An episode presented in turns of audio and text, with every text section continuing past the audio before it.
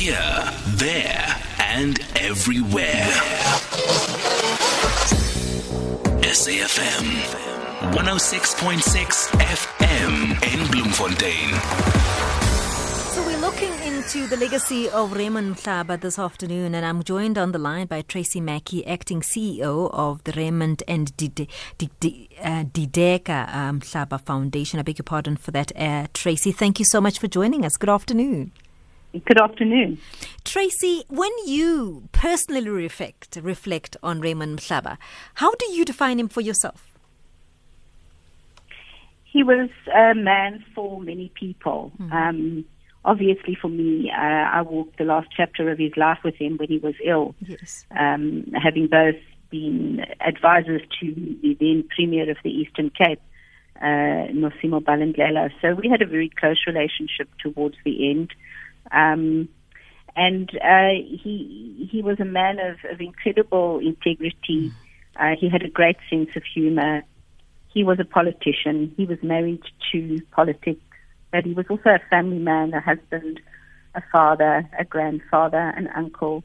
Um, so for me, it, it really is. He, he really is a person of of of massive integrity, um, but who was also a family man. And and I think very few people have seen him as that family man, or he hasn't really been portrayed Yes. as a family man. Uh, you know, Traci, you, you make such a good point because, yes, I suppose also the years that went by, him being in prison and so on, have something to do with that. But everybody speaks of his integrity. Absolutely anybody and everybody who knew him speak of his integrity. Let's go back to how his journey into politics began. He was working at a dry cleaner, wasn't he? He he actually grew up in a, a rural village in, Yeah. in Fort Beaufort called Mazoka Village. Uh, he was obviously born there in in twenty in nineteen twenty, um, and he moved to Port Elizabeth in search of work, and he he, he lived with his, his excuse me he lived with an uncle in Port Elizabeth. His dad was a, p- a policeman in in Fort Beaufort and he, he his first job was working in a, a laundry, as you so rightfully say. And it was there he obviously met a, a diverse group of people. He became involved in, in trade unions. He felt for the, the, the plight of women, who were obviously the majority of workers in laundries. And um, he took up he, he, he took up their their call of, of, of fair, you know, fair fair employment and, and and that was really how he, he got involved in politics Just um, take, as that. take me through, you know, I know now, um, for for those of us who, who know the history a little bit more, know that it was obvious, the obvious choice. So, you know, joining the Communist Party was the obvious choice. But for those who, who don't know that part of history and who are young, just the decision about which, how to group themselves and where to go for, for that kind of council. I think in those days, um, you know, he, he was he was groomed as a as, a communist uh, with the people he he related to in Port Elizabeth. Um, and again, I, I mentioned you know trade unionists in Port Elizabeth, and um, and so he's he actually joined the Communist Party uh, before he joined the ANC.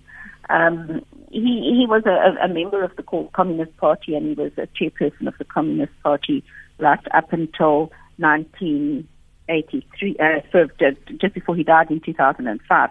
So obviously politics, and he was very friendly with uh, Govan Mbeki, uh, very close to Govan Mbeki as a fellow politician, and that went on until, you know, that also started in the early days in Port Elizabeth. So yes, he, he became involved in the Communist Party due to the people and the circumstances that then prevailed in Port Elizabeth, where there was obviously hardships in the work environment.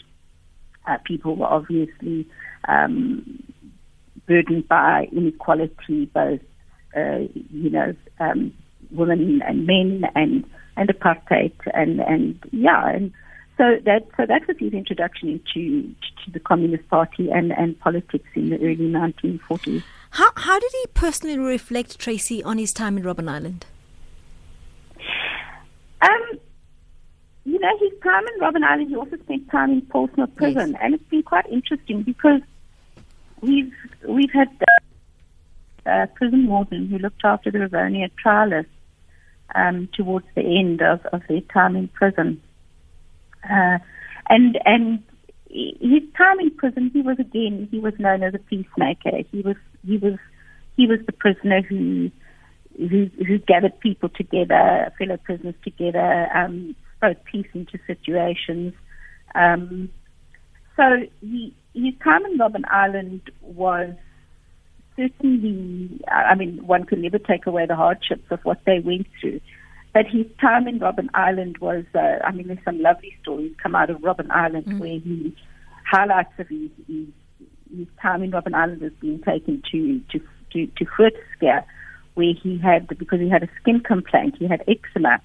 And, and that was always, you know, going out into Cape Town. And from what I can gather, he saw more of um, outside prison in those days than than maybe the others did.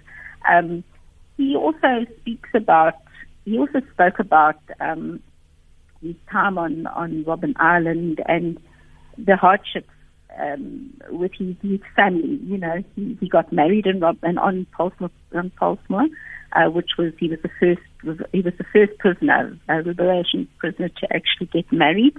Um, that he felt very strongly about about the fact that um, he wanted to marry um, Dideka um, Heliso. Um, so, you know, he, he was very, his, his prison life for me has, has taken on lots of stories and color. He mm. loved table tennis. He played a lot of table tennis in Robben Island. Mm. Um, he loved fruitcake. Um, so yeah, you know, for me, he really was a man. Um, while I appreciate he was an incredible politician, uh, an incredible revolutionary, an incredible soldier, but for me, uh, it's the man. It's the man that that I, I really fight for people to hear the, the stories of him as a man, as an everyday human being, and you, um, and that's important. And, and, you know, you you said earlier that you had the privilege of getting quite close to him in the, the latter years, and I, I, just imagine what that transition from him being an activist in the way that he was, both in the Communist Party and in the ANC, and that we then saw 1994, he then became a leader in the democratic dispensation as a premier of the Eastern Cape. That time, I'm I'm just curious about what was going on in his head during that time when he had to now lead um, in a different dispensation? You know, I think Oom Ray was a Oom Ray was loyal. Mm. He was disciplined. He was loyal, and whatever was asked of him, he he served to the absolute. He was a, again, I say he was a unifier. Um, you know, I often wonder what Oom Ray would do in today's politics, where there seems to be so many divisions um, and he was always known during his time as, as even as premier of the Eastern Cape. Um, he was the, he, he was a politician who could pull the different administrations together. That's why he was appointed premier of the Eastern Cape. I mean, there was Transkei, there was former Ciskei, there was the Cape Provincial Administration, and he had one hang of a challenge to actually pull all these administrations from police forces to schools to hospitals. You know, there was there was different administrations for every single department. So the task that he was faced with was so so great, um, and and um, it was a unique part in our history in the Eastern Cape. Hmm. Uh, Traci Mackie was, was challenged. I'm, in, I'm in conversation with Traci Mackie, who's acting CEO of the Raymond and Dideka Mhlaba Foundation. We'll continue our conversation after this. Here, there, and everywhere. SAFM 105 FM in Pietermaritzburg. 20 minutes after 2 o'clock, this is SAFM. My name is Pamela Motena. I'm in conversation with Traci Mackie, acting CEO of the Raymond and Mhlaba Foundation, as we celebrate the, the legend that is Raymond Mhlaba and his legacy. Traci, thank you so much for staying with us one more time. And I'm, I'm also interested in the latter years. You know, you obviously having known him and, and being right there at his bedside to the, to the very end. What, what were his reflections just at the very end? Um, of his time?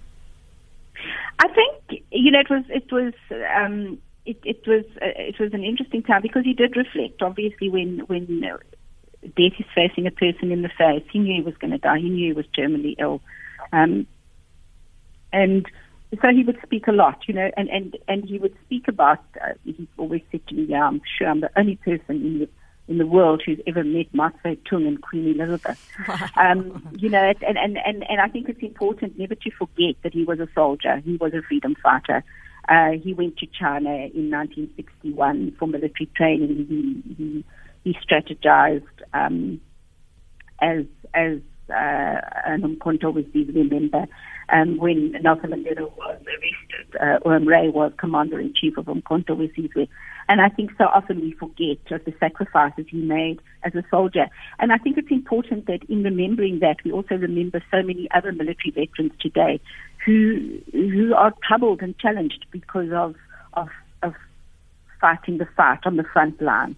Um, and I think Ray should always remind us of of the soldiers and and the the those who took up the armed struggle and actually fought on the front lines. He also spoke about his family a lot. Um, he obviously he had a large family. Uh, he today there are eight surviving yeah, eight surviving sons and daughters.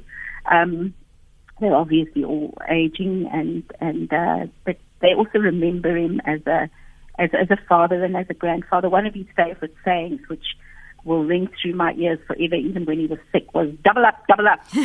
he, he was punctual. He, if, if, if you were two minutes late for a, a meeting, he wouldn't talk to you. He was wow. incredibly punctual. He was incredibly disciplined. Um, double up, double up was apparently something his father always said as a policeman, which meant, come on, you know, get in line. Um, and according to, to the prison warden who, who, who was part of correctional services when Ray was in prison, you know, this is what he would say when they were walking as prisoners, double up, double up, and of course there would be loud roars of laughter was one of the things that I'll remember about him. Care so yeah, he did he did reflect a lot um, towards the end. Care to share a story about his meeting Mao Zedong? That's fascinating. Well, he was he he and other comrades, uh, Andrew Mlangeni was among them. Uh, Wilton Mkwayi um, apparently received a, a, coded message in in 1961 that they had to uh, go to China for military training. They flew out via um, Tanzania. It was arranged by the former Speaker of um, South uh, Parliament, uh, um. And um, they went to China, and the purpose of going to China was obviously to be trained as, as first soldiers uh, of the armed struggle of uh, Umkhonto we um, he apparently also, while he was there, he garnered financial support for that for, for for the struggle, and I think that also puts into perspective today the close link between China. Um, you know, I think in the Eastern Cape there's been a lot of Chinese development of of of, of um, factories um, in the motor industry, and many of those are, are here today because of of Ray's contribution. Hmm. So yeah, so you know these are just some of the things that, that he, he spoke about in Mao Zedong. Of course, he he he also remembers when when he was ill meeting the, the Queen of the Netherlands, and so at the end, he you know he was a dear, um, incredible gentleman, um, full of well, full of of of, of wealth in his uh, knowledge. Um, yeah, and at the end of the day, he really was a people's premier. He was a people's person. He was a great grandfather, a great father, an uncle, a comrade, and a friend, and everybody loved him. And and because he was such a family man, just you know, I'm I'm just curious about how, as the family, how do they commemorate his legacy, just themselves? Um, you know, there's he has a niece who lives in Ngelo village, which is where his family homestead uh, is is is still situated. He has a daughter, Nomalungelo, who lives in Alice. Um, so Nomalungelo and uh, his niece, Nomhlezini, brought up as, as his own child. Um, they attended a, a, a provincial government commemoration remembering him on the 12th of February. Um, other family members in Port Elizabeth um, remembered him, uh, visited his grave in Port Elizabeth. Um, son, Joe, is is disabled. He's a double amputee, so obviously um, there's difficulties in, in in his moving around at times. By his family in Port Elizabeth. He's he's got granddaughters in Port Elizabeth, grandsons. Uh, and then obviously in the, the village where there was great, great celebration, um, uh, where he was born, you know, and I think that's also amazing for me as with many of the liberation struggles when you visit those rural villages, you can't believe um, how so much was done with so little, mm. and and um, very very very um, inventful in that way. And how's the the foundation keeping up, Traci? Uh, how how possible are things to get done that the foundation wants to get done? Um, what are the struggles there? Yeah, look, we're a, we're obviously a very small foundation. Um, we we've uh, been very, very blessed in that we collaborate very closely with uh, Ray's sons and daughters, um, who are uh, obviously key stakeholders. They're the ones who know what he would want. They're the ones who who speak his, his, his personality into the foundation. Um, was married before uh, to um, Mama Joyce, so obviously um, children with Mama Joyce are part of the part of the family, um, and there's a great unifying between the the, the children of both of them. Um, the values for the foundation are obviously we these values. Uh, we volunteer. We all volunteer at this stage. Um, we have offices in Port Elizabeth. We're going to focus on project management, uh, specifically in infrastructure development. Um, Ray spent some of his time working in, in, in, engineer, in an engineering firm in Port Elizabeth. Um, so, yeah, I think service delivery, where we can add value to, to service delivery so that the people are, are better served, is going to be very important to us during this year, using this year as a springboard.